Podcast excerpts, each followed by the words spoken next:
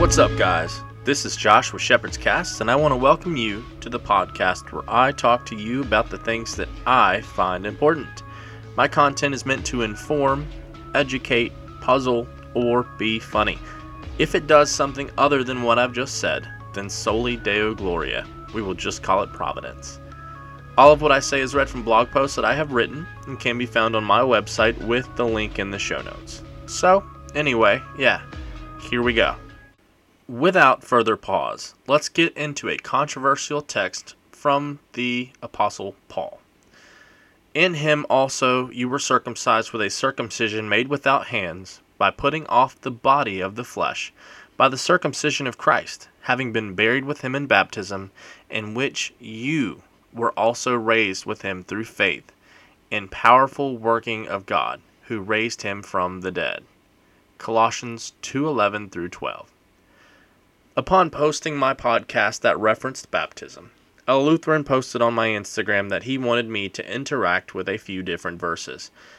As you may know, if you have been following my podcast for any length of time, I often like to focus passage by passage unless I'm doing an entire topic of discussion. For instance, my head covering episode, or the one where I was joined by Lee with Reformed Meditations, and we touched on the topic of the misconceptions of Calvinism. So, if you'll be patient with me, I hope to walk through a couple of these verses, starting specifically with the top of his list, in this and possibly a few following episodes. However, before I dive in, I want to make sure to mention a couple of things. The first thing I want to mention is simply about our interpretive differences. I have a Lutheran in my small group, and we often bounce things off one another.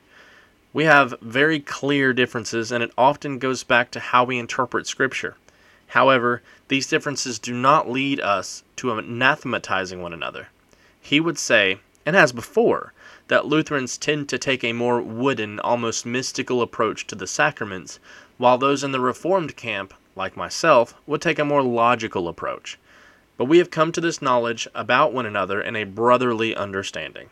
Secondly, and really lastly, we as brothers have a very deep connection with one serious point. And that point, brothers and sisters, is we affirm against the papacy. If our differences start getting heated, we just talk about how the office of Pope is Antichrist. Disagreement ended. With that being said, let's get to actually discussing the text at hand. I believe it's important to take this text all in one gulp. So, to reiterate, let's take a look at the entire text one more time. In him also you were circumcised with a circumcision made without hands, by putting off the body of the flesh, by the circumcision of Christ, having been buried with him in baptism, in which you were also raised with him through faith in the powerful working of God, who raised him from the dead. So, to begin with, we see that we are talking about a spiritual circumcision. Now, we must remember that baptism itself is not a recognition of the dispensation of the covenant of grace in two different ways, as some would have you believe. Rather, baptism is a sign of the covenant that was looked ahead unto by the old covenant, with its sign being circumcision. So when we see the word circumcision, we must remember that it is the sign that was given to Abraham and the covenant people of Israel to show that they were in covenant with God. But baptism, being outwardly expressed, is not a sign that you wear upon your chest or elsewhere to show that you are in covenant with God. Rather, the seal of the covenant, the lasting effect of such, is the Holy Spirit. 2 Corinthians 1:22. There was never any confusion in the time of Abraham as to regeneration. This regeneration was not complete upon circumcision. Circumcision was a sign of who you were in relation to God, and to disobey in getting circumcision was to say that you were not of God. But now we see that circumcision is spiritual or not with hands, and this is done by the putting off of the flesh with the circumcision of Christ. It goes on to define this circumcision as baptism. This verse is often used by pedobaptists, or those who baptize infants, in order to argue their case. They do so on the basis of why would less things be included in the new covenant than in the old when it is more often seen in Scripture the inclusion of more rather than less? And to that, as a Baptist, I would say that we are not less inclusive. We are more inclusive by suggesting that women can take the sign of the covenant. So we would argue that it's a straw man to use that argument. To be quite honest, as a Credo Baptist, before I knew this verse appealed to the argument of infant baptism, I wouldn't have seen it as a connection to baptismal regeneration. But the claim remains from our Lutheran friends that this verse appeals to such quote, having been buried with him in baptism, is clear language to me of the connection that was made between the believer and our Savior in baptism, not in a regenerative sense, but as a show of our being raised from death to life. He connected with the symbolic aspect of such, as there was never any need of him needing to be regenerated. Thus, we are connected with the same, the symbol of our dying with him, being buried, and raised again. Continuing on, in which you were also raised with him through faith in the powerful working of God who raised him from the dead. This is where we would really drive it home. We are saved by grace through faith, as Ephesians 2 8 tells us, and this is not of ourselves. This verse sounds very similar in the sense that it is, again, through faith in which we are raised from death to life. The waters of baptism connect us with the death, burial, and resurrection of Jesus Christ as the sign of the new covenant. It is a sign of the circumcision of the flesh that is made without hands. For anyone who may not have heard what the 1689 says about baptism, I want to reiterate that once more.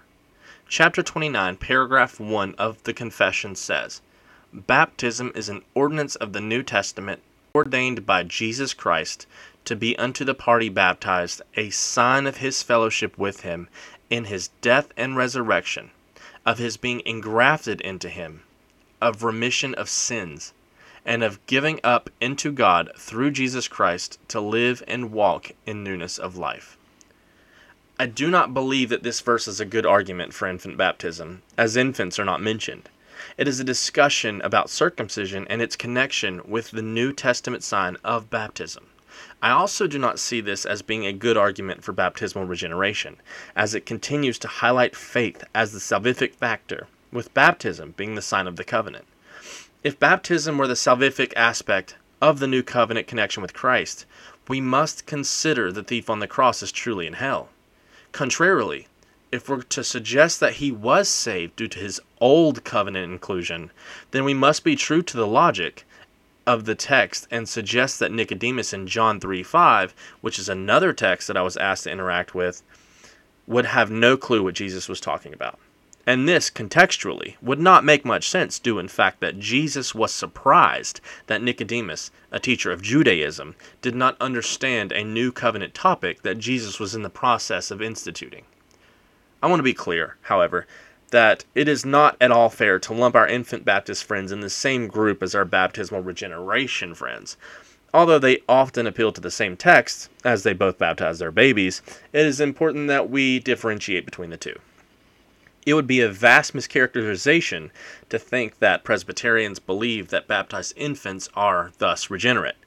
It would be more accurate, rather, to say that they, those who baptize infants in a non regenerative sense, believe the kingdom of God, or the church, consists of both wheat and tares.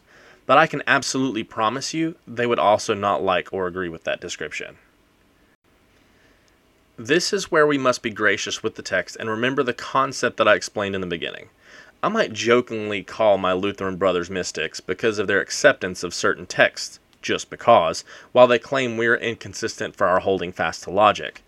As someone in the Reformed camp, we would claim that it would be illogical to look at texts such as Ezekiel 36:25, where in talking about the new covenant, our Lord is recorded as saying, "I will sprinkle clean waters on you, and you shall be clean from all your uncleanness, and from all your idols I will cleanse you." And think that our own actions of baptism are what saves us. For instance, Titus 3:5 says, "He saved us." not because of works done by us in righteousness, but according to His own mercy, by the washing of regeneration and renewal of the Holy Spirit. And we know that regeneration, or the washing thereof, is of God alone.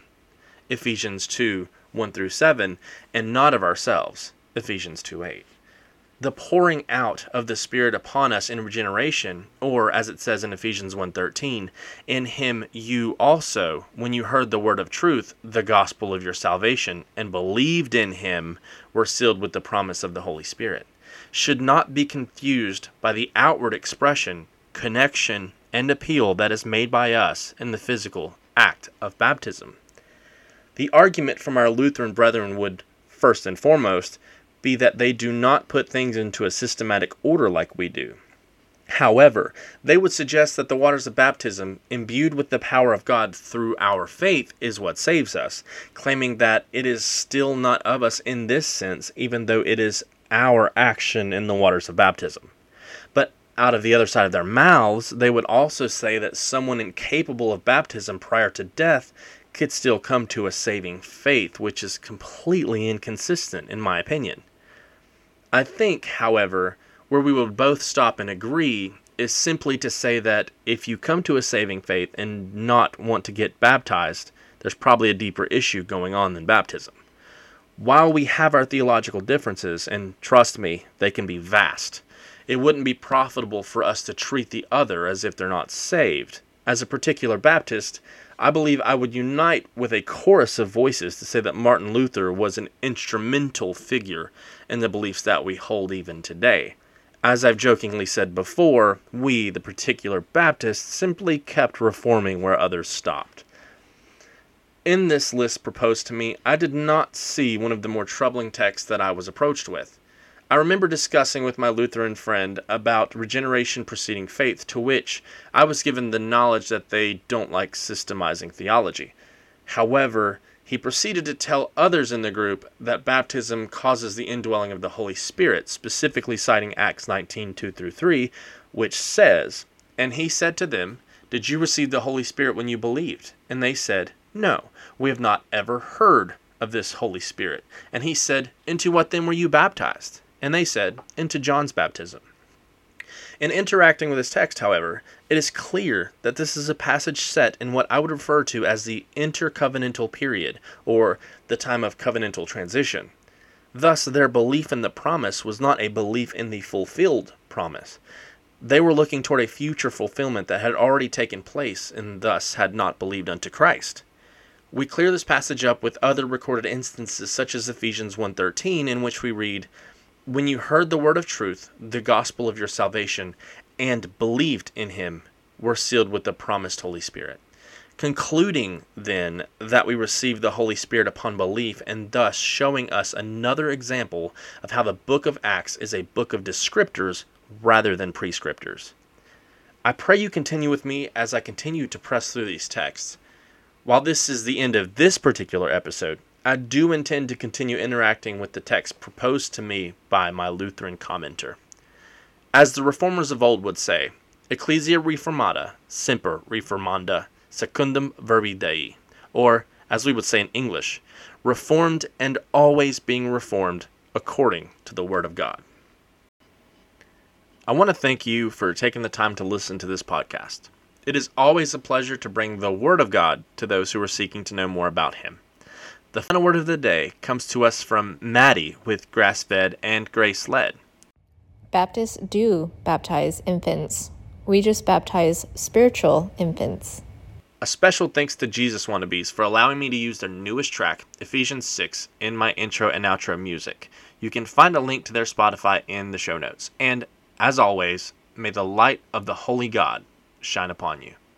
Amen truth sustains us. His righteousness avails us.